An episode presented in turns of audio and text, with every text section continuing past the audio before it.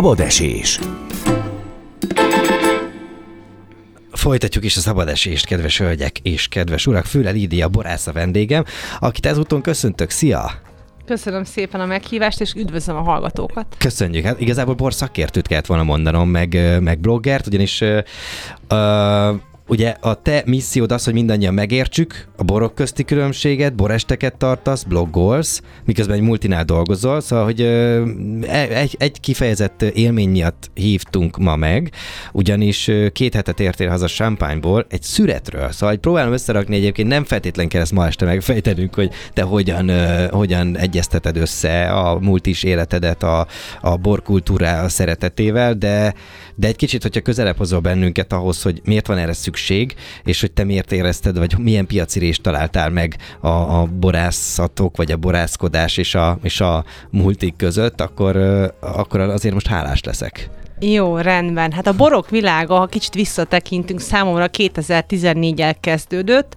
Nagyon szeretek utazni, és ennek eredményeképpen végzett idegenvezető vagyok, viszont Is. abban, igen, abban viszont számon kérték rajtunk a vendéglátóipari ismeretekben, hogy mi az, hogy bikavér, mi az, hogy aszú, és mutassam be, hogy melyik magyar bor borvidékről melyik bort, milyen ételhez, milyen nemzetiségű turistának ajánlanám. És ezt tök jól megtanultam, bemagoltam, és nem tudtam, miről beszélek.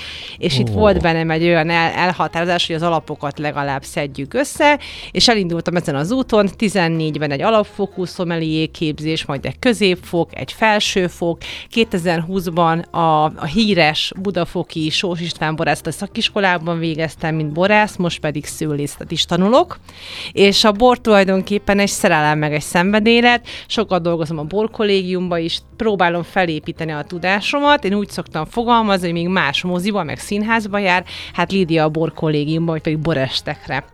és arra lettem figyelmes, hogy a mindennapi átlag fogyasztó bemegy egy vinotékába, egy hiperbe, pláne a Covid óta, és ránéz a palackra, és jé, szép magentas színű címkéje van, vegyük És most már legolcsó boroknak is nagyon szép a címkéje. A marketing, a csomagolás nagyon ott tud lenni, de a kérdés, hogy mi alapján választunk. Egyébként, ö, bocsáss meg, ugyanide, ö, az miért van, hogy ö, akár tíz évvel ezelőtt az olcsó boroknak olcsó volt a kinézete is? Hogy ők nem úgy gondolták, hogy ez így, ö, így autentikus, vagy ö, tehát, hogy most már érezhető, hogy most már mindenki ö, szán a marketingre, még a, nem tudom, akár az 1000 forint alatti borokon is egész szép címke van. Szóval, ha valaki úgy vásárol bort, akkor, akkor azokkal jól jártak, viszont kérdés, hogy miről árulkodik egy címke. Ez egy nagyon jó, hogy akkor szépen megfogtad a közgazdasági, a marketing igen, kérdését az egész iparágnak. Ha már Egyrészt belehúznám, igen, azt, hogy azért a 10 év, 20 év, 30 évvel ezelőtt egy tervgazdaság, egy szocializmusban másképpen gondolkoztunk a borfogyasztásról, illetve most a főleg elsőrendűen a magyar piacon egy kínálati piacról beszélünk, egy túlkínálatról, tehát a termelő meg akarja fogni a vevőt valamilyen úton, módon, és ennek ennek eredményeként ugye mindent bevet, illetve elsősorban a COVID is nagy hatással volt ránk, a, a kommunikáció, az értékesítés többé-kevésbé ide átszorult a hiperek polcaira, itt még egy nagyobb löketet kaptak, mondjuk az éttermek számára a gasztróban készült prémium kategóriák is, hogy valahogy egy helyre kerültek a mondjuk azt, hogy a belépő kategóriás borokkal, és bizony-bizony, ha a célcsoport, amely fiatal, aki egy érettségi banketten a Dunaparton, Római mondjuk csak fogyasztani akar, és nincs mögötte tudományos háttér, hmm. akkor igen, belép a hiperbe, és szép színű a címke, jó alakú formájú a palack, szép a színe a rozénak is megveszem, illetve van egy tolig összeg, amit ő rá tud szánni. Egyébként ez nem csak a fiatalokra jellemző, nem? Tehát, hogy főleg ma egy ilyen gazdasági klímában mindenki ezért próbálja megtalálni a, az optimális fogyasztási költségeinek a, a mértékét, nem? Egy nagyon erős versenyről beszélhetünk árért értékarányban, de ahogy a fogyasztó elkezd egy picit mozdulni értelemben, hogy ő mit választ és miért azt választja, annak eredményeként egy picit enged értelemszerűen a pénztárcának megfelelően, de abból, hogy áldozok inkább a minőségre és kevesebbet a mennyiségre. És talán uh-huh. ezt mhm. rá tudjuk szépen kapcsolni sámpányra, ha már ő volt ugye a központi hát témánk. ő volt, igen, még nem mentem volna rá, de, de mond, mond Mert hogy még... ő kínálati oldal Aha. tekintetében teljesen megfordul a játék, és ő eldönti, hogy mennyit ad a piacra egy évben, ennek eredményeként az alapvető közgazdasági elméletben, ugye, hogyha túl kereslet vagy túl kínálat van, ennek megfelelően az ár magasan, vagy pedig alacsonyabban marad. Ha más nem ingatlan piac és a többi. Mi a véleményed azokról, akik, akik borba fektetnek? Hát erre van egy nagyon kedves mondás, a, az a szakma ö, szívesen szokta ezt mondani, és talán megmosolyogtatja a hallgatókat, hogy hogyan lesz egy borászból milliómos, ha előtte milliárdos volt. Ez egy nagyon-nagyon szép szakma, Egyébként de nagyon nem erre nehéz. gondoltam, hanem valaki gyűjti a borokat, és valaki tényleg ö, ö, akár tud rajta nyerni, tehát befektetési Hát ott olyan borvidékkel, igen, és olyan szintű érdeklődő közönség, vagy olyan műgyűjtő, amire van borok. lehetőség, hogy megfordul, de hogyha befektetek, akkor nem elsőlegesen azért. A bor egy élvezeti cikk, amit tisztelünk, megbecsülünk, és úgy fogyasztjuk, legyen rá büszke a, a borász, mint alkotására. De akkor jól értem, akkor te célod az az, hogy, hogy borászatot nyissál? Nem, ilyen célom nincsen. Inkább azt mondom, hogy ez nekem hogy egy hobbi, meg egy szenvedély, és hogyha van arra mód, hogy valamilyen szinten közelebb hozzam a borászt a fogyasztóhoz, és a fogyasztónak a tudatos, kultúrát, borfogyasztását tudjuk picit is emelni, és megértse a fogyasztó, hogy ő mit vesz le a pol- polcról, az meg nekem már egy siker, meg egy örömélmény. Mi, a, mi az általános visszajelzés, amikor borestet tartasz? Kérd, gondolom, hogy mernek kérdezni az emberek, akik ott vannak, megismernek téged. Feltételezem, hogy kérdeznek. Mi az a leg, leggyakoribb kérdés, ami elhangzik egy ilyen alkalommal? Szerintem általánosítani nem lehet, de inkább én úgy fogalmaznék neked, hogy egy közvetítő közeget tudok talán leképezni az átlag mindennapi fogyasztó és a szakma között. A szakmára jellemző, én ezt tapasztaltam, de ez általában hát gondolunk, ez mindenkinél vagy informatikus, egy orvos, egy jogász, ugyancsak az ő szakzsargonját hordozza, azt használja, és ő nem veszi észre, hogy ezen a nyelven kommunikál. És hogyha hajlamosak is előfordul az ágazatban, illetve illetve a mindennapi szakmában, hogy egy szomeli és azt mondja az étteremben, hogy egy másodtöltésű francia hordóban kilenc hónapot érlelődött, és champagne ezen alvidékéről érkezett. Lehet, hogy a szembedülő kedves vendég lelkes, és nagyon kíváncsi, és nyitott, és hogyha bátor, akkor vissza fogja kérdezni, mit jelent az, hogy francia hordó, az 228 literes, az másodtöltés, az milyen ízvilágot hoz, és a terület ott milyen talaj van, és melyik szőlőfajtáról beszélünk. Most hat dolgot említettem csuklóból, hogy ezt az alaptudást a szemben álló veled szak, ö, szakmai dolgozó, egy szomelié, egy borértő, egy borász, feltételező, hogy te tudod. Uh-huh. De ez simán nálam is előfordul, hogy hé, állj, nem értem. És én ezt lehol, meg szeretném fogni olyan ponton, hogy számodra az érthető legyen, könnyen megfogható legyen, és legyen aha élményed, hogy ja, hogy ez tényleg ez ezt jelenti. Aha.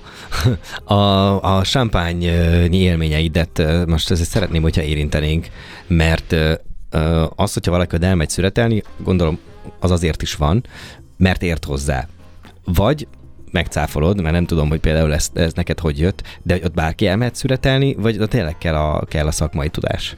A szüretelés oda tényleg bátran mondhatom, hogy aki bírja a fizikai munkát, Tehát ez, és ez lelkes, fizikai munka. ez nagyon kemény fizikai munka ez napi olyan 8 óra, hogy egy napi négy fájdalomcsillapító, fásli, voltaren, kis szék, és amit el tudsz képzelni. Igen, az érdekelt, mert ezt tankönyvből megtanultam, a gazdasági hátterét sámpánynak értem, szőlőfajtát tudtam, felsőfokú vizsgaképesítésből tudtam, hogy mi az, amit én itt kóstolok az asztalnál, vagy akár Magyarországon is, de hogy ez valójában hogyan áll össze, és az ottani vidéki mezőgazdaságban a termelők mit tesznek le az asztalra, és hogy készül ez, a, ez az ital, ezzel én így fizikálisan nem voltam még kontextusban, és mondtam, hogy látni akarom, és hogy egy picikét adjak számokat a hallgatóknak meg neked is, nagyon szigorú minőségmenedzsment van, egy 300 éves hagyomány, minden elő van írva. Pontosan vonallal, célgrával, vonalzóval behatárolva, egy ilyen láb kötelező a kézi szüret.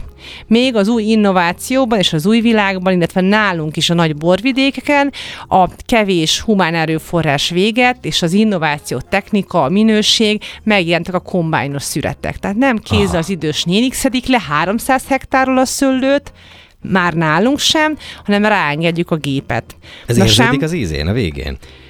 Ö, már jobb minőségű is tud lenni, de sokkal hatékonyabb, és ha itt tartunk költséghatékony, ami azt jelenti, hogy van lehetősége, de jobb árérték arányban mondjuk bort választani egy hiperpolcairól. Többet és gyorsabban tudnak szüretelni. Na jó, de azt gondolnám, hogy a kézi munka az egy, az egy, az egy pontosabb, gondosabb munkát ö, eredményez, és, és akkor viszont az az izén is érződik. Igen, de most már ott tart, hogy optikai válogatóval kiválogatom a rohadt szemet, kiválogatom a bogarat, kiválogatom a katicát, kiválogatom a falevelet, illetve a szőlőlevelét, és amit az optikai lézer válogató megtesz, az már lehet rá azt mondani, hogy pontosabb, mint egy idősebb néni szeme.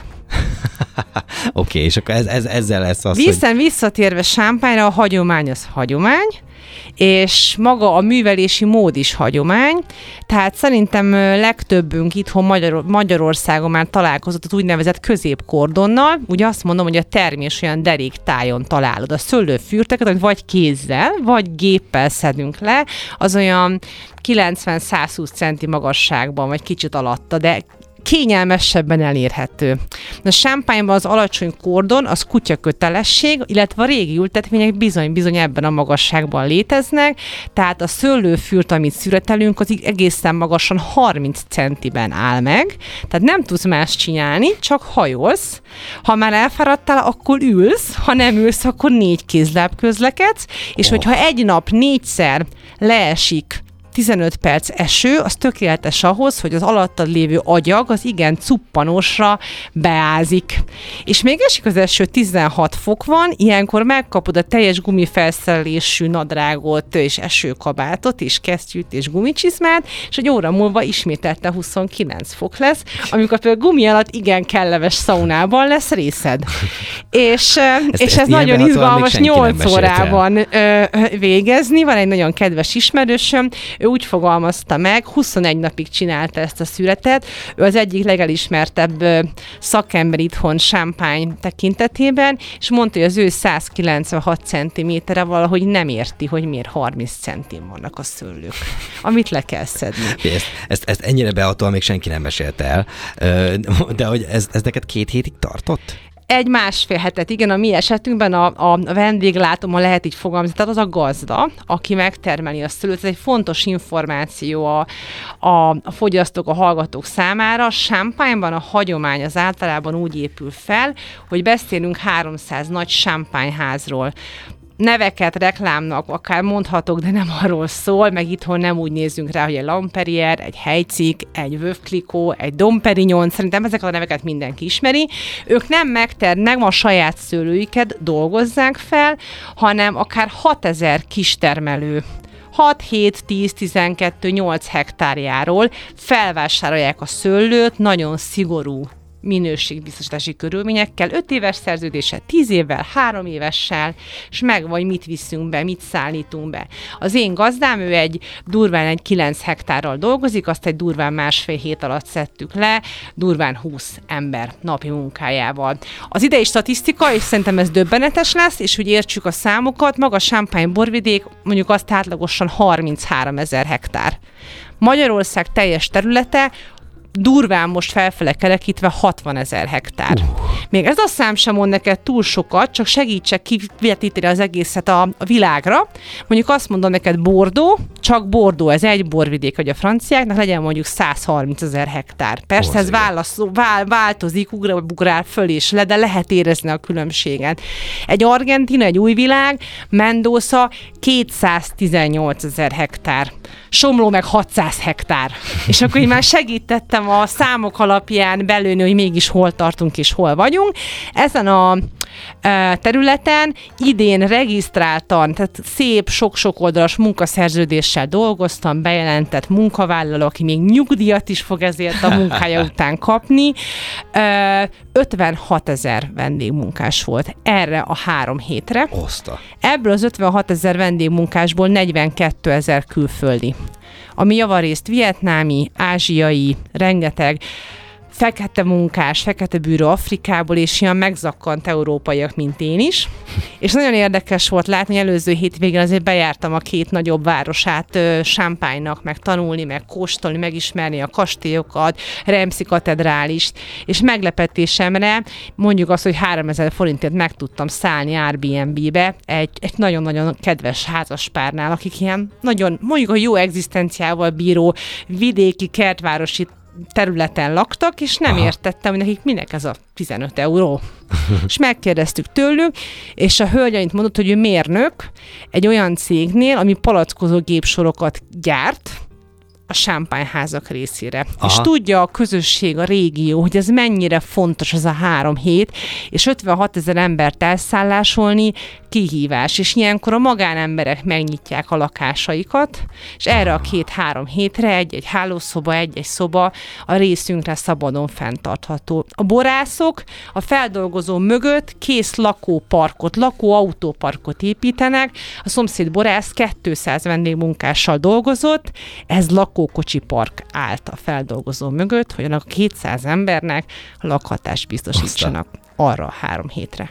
És akkor hazajössz, és ezeket az élményeket leírod, összegyűjtöd a, a valamelyik blogon, mert ugye több blogra írsz, van a sajátod, meg van, van egy, egy másik is, amit most hirtelen vinoport, ugye, ugye ideírsz még, és ezeket összegyűjtöd, és a boresteken felhasználod. Valamilyen szinten összegyűjtöm, de a mai rohanó társadalomban most már bátran kijelentettem, hogy az emberek nem olvasnak. Én blogolhatok, de hogyha kettő percnél többet kell szánni, tovább mozgatunk. Tehát inkább úgy mondom, hogy ott élőben tudósítottam a, egy ilyen 6-8 zárt Facebook csoport, ami szőlészet, borászat és a szakmát érintette, és az adott napi események egy-egy nagyon jól meg megfogó fényképpel, rövid fek, pontokba szedve, hogy mik azok a fontos szám, pont, számok, amik számukra érdekesebb, illetve igen, a, a későbbi programjaira, a karácsonykor tervezek több, több olyan champagne eset, ami a szakmának szól, vagy pedig a mindennapi fogyasztónak szól, a kollégáknak szól,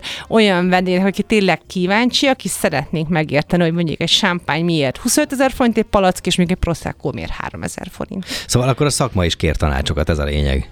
Ö, igen, bizonyos szintig olyan, olyan kulisztákban láthattam vele, ha lehet így fogalmazni, amit itt a nagyon jó szakmabeli emberek is érdeklődve figyelnek és megkérdeznek. Fú, hát én most megkérdeztem pár dolgot, az élménybeszámolót köszönöm, és egy dolog maradt el, miben különbözik a pesgő ö, szőlő, a, attól a szőlőtől, mondjuk a fehérbor és a vörösbor közötti különbséget értem, a pesgő ö, szőlőt azt nem értem. A pesgő is bor, csak pesgőbor, és a szőlőnél van-e már ö, A szőlő, mi például a sámpányról beszélünk, a fehér szőlő az mindig sárdoni, a kék szőlő pedig mindig pinot noir. De a születidőpontja, hogy milyen éretten szedjük le, az nagyon nem mindegy. Az a pinot noir, amit champagne, vagy pedig pesgőre szedünk, az nem annyira érett, mint amikor egy jó minőségű vörösbor készül belőle. Például Burgundiába, vagy netán talán nálunk Egerbe, vagy éppen Szexár környékén. Hát köszi, köszi, hogy beugrottál hozzánk mesélni. Én köszönöm a lehetőséget. Füle Lídia Borász, borszakértővel beszélgettünk. Legyen most, most borszakértő, az pontosabb, igaz? Köszönöm, hogy itt voltál.